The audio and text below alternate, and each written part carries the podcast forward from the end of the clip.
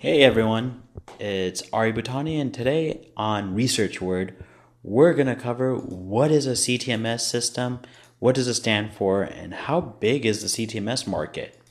Well, the CTMS stands for Clinical Trial Management Software.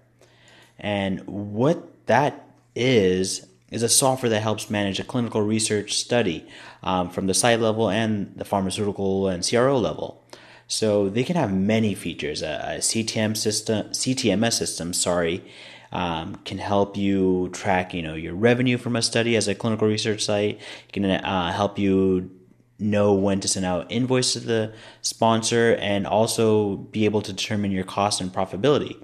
Um, you can set up different calendar features so that way, as a patient's enrolled, you know what times you have to run certain processes and have them in for certain appointments. Um, it can help you manage your patient database. It can help you with patient recruitment.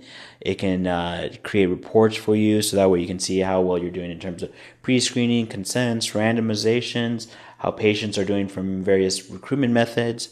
Um, you can also keep things like tasks on your CTMS system, upload study documents. There's so many things you can do with it. It's a really useful tool that uh, quite a bit of the industry has adopted, but a lot of the industry also hasn't adopted.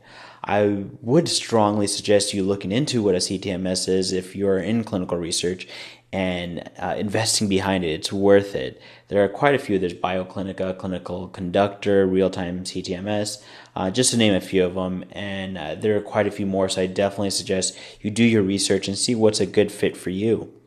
Uh, well, hopefully, this session helps you understand a little bit more about CTMS and how they can be beneficial for your clinical research site and your clinical research study. All right, everyone, it's Ari signing off. Have a great one.